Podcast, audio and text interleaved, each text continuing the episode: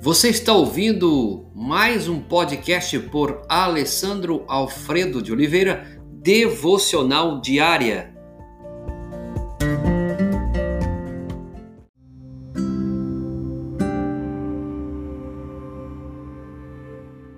Acaso para Deus a coisa demasiadamente difícil? Gostaria de falar com você sobre onde jaz o poder. Talvez você não acredite, mas você poderá fazer bem mais com as duas mãos unidas em oração do que com os dez dedos trabalhando num esforço humano.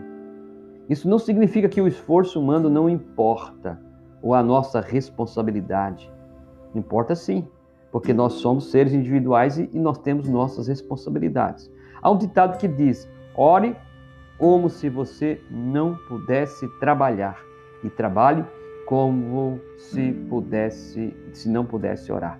Oração e trabalho estão sempre juntos, mas o que tem mais poder, a Bíblia diz que é a oração. A oração é algo poderoso em nossa vida. O poder da oração não se encontra em nós, nem na forma como nós oramos. O poder se encontra em Deus que ouve, em Deus que realiza, em Deus que prover aquilo que é necessário para que os seus planos sejam cumpridos. É semelhante àquelas gigantescas máquinas, né? Tratores que você vê que é, tem a, a finalidade de uma terraplanagem.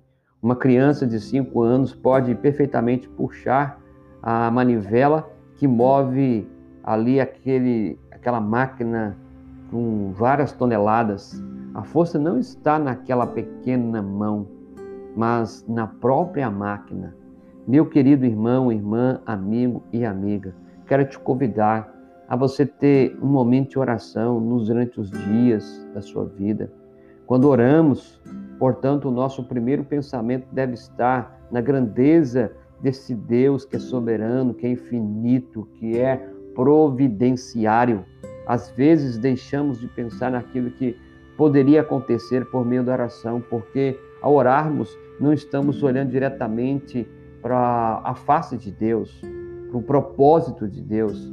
A verdadeira experiência de oração não jaz na nossa indagação, nas nossas dúvidas. Qual a porcentagem daquilo que pedimos que vamos receber? A verdadeira oração é, em primeiro lugar, uma visão do Deus da terra, do Deus do céu, que ouve as nossas pobres palavras em amor sem fim. Eu quero convidar você a ter uma vida de oração, homem, mulher, filho, filha, para que a sua casa, a sua família seja profundamente abençoada e cheia de poder. Podemos traçar planos? Sim, devemos traçar planos. Traçar planos é importante para a nossa vida. Podemos trabalhar? Sim, mas saiba que é Deus que vai fazer tudo na nossa vida. Deus espera que nós trabalhemos, Deus espera que nós planejamos, mas a melhor coisa do mundo é sabermos que temos um Deus soberano, um Deus que é Deus de providência e que aquilo que ele prometeu, ele há de cumprir para que toda a glória, todo o louvor, toda a honra seja dado a ele. Acaso por para Deus coisa demasiadamente difícil? Não, eu quero convidar você para esse tempo de oração na sua vida. Faça isso. Experimente um tempo novo na sua vida em colocar a sua vida, o seu coração, a sua família diante de Deus. Pai celeste, Senhor Deus todo-poderoso, as nossas necessidades são muitas, não são poucas. E nós te pedimos, ó Deus, nossos recursos são pequenos e nada incomparável à tua presença, Senhor.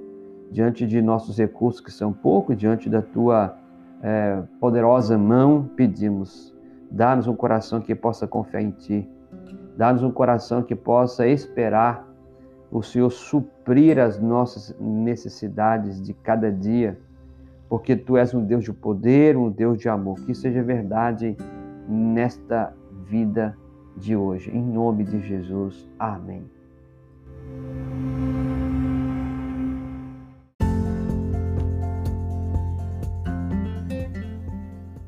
Você ouviu mais um podcast devocional diária? Se isso trouxe bênção para a sua vida, abençoe outras pessoas compartilhando esse podcast.